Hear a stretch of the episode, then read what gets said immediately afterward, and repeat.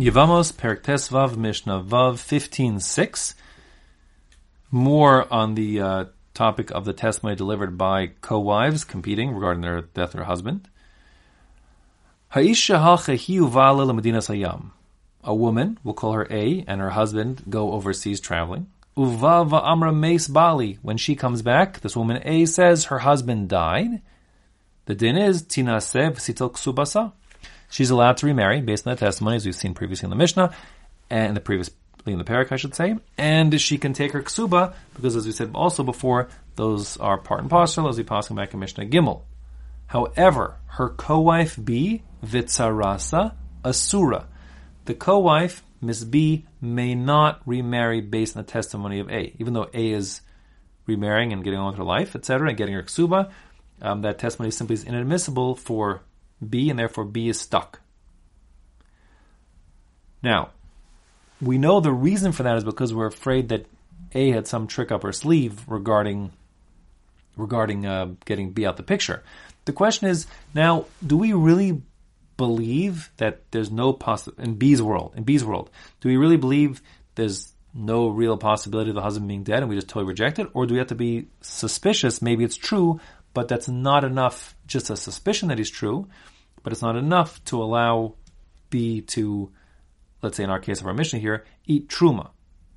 Meaning the Mishnah says, Hi Sabas Yisrael Cohen. If Miss B, the woman who's stuck now and can't remarry, had been a Bas Yisrael, her father was not a Cohen, La Cohen, and she married a Cohen, so the, the husband, who is or isn't dead, he was a Cohen, and while they're married, so Miss B being married to the Cohen is allowed to eat Truma. But if it's true that the Cohen, her husband, died, she'd now, if she has no children from him, she would now revert back to becoming like the status of Bas Yisrael, like her, her, her father's lineage, and that being the case, she would no longer be permitted to eat truma on a on a doraisa level.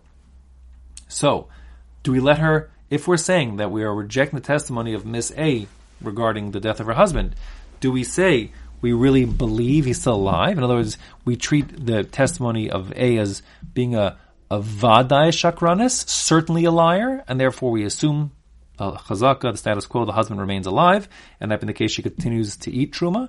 Or do we treat the testimony of A with respect to B as a safek shakranis? She is possibly lying, in which case we have to be afraid, well, maybe he's alive, maybe he isn't, so therefore we have to be strict both ways on a doraisa. We can't let her remarry, but we can't let her eat truma.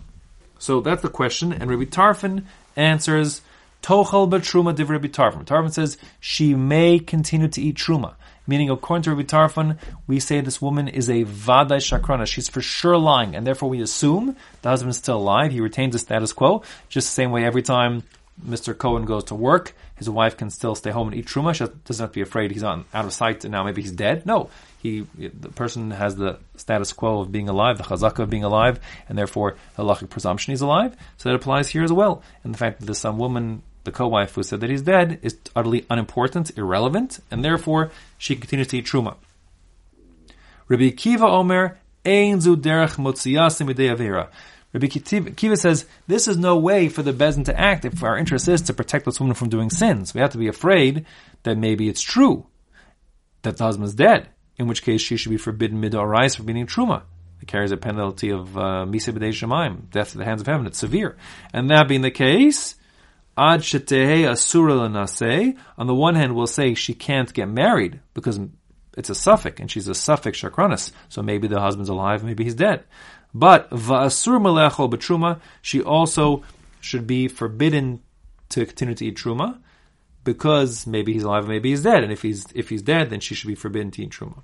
Okay, and this the halacha is surprisingly like Rabbi Tarfon, meaning we treat Miss A as being a vadai shakranit, a, a, certain liar, and therefore we totally dismiss her testimony, and the husband continues to have his presumption of being halachic presumption of being alive, so she can continue to eat truma um, until further notice.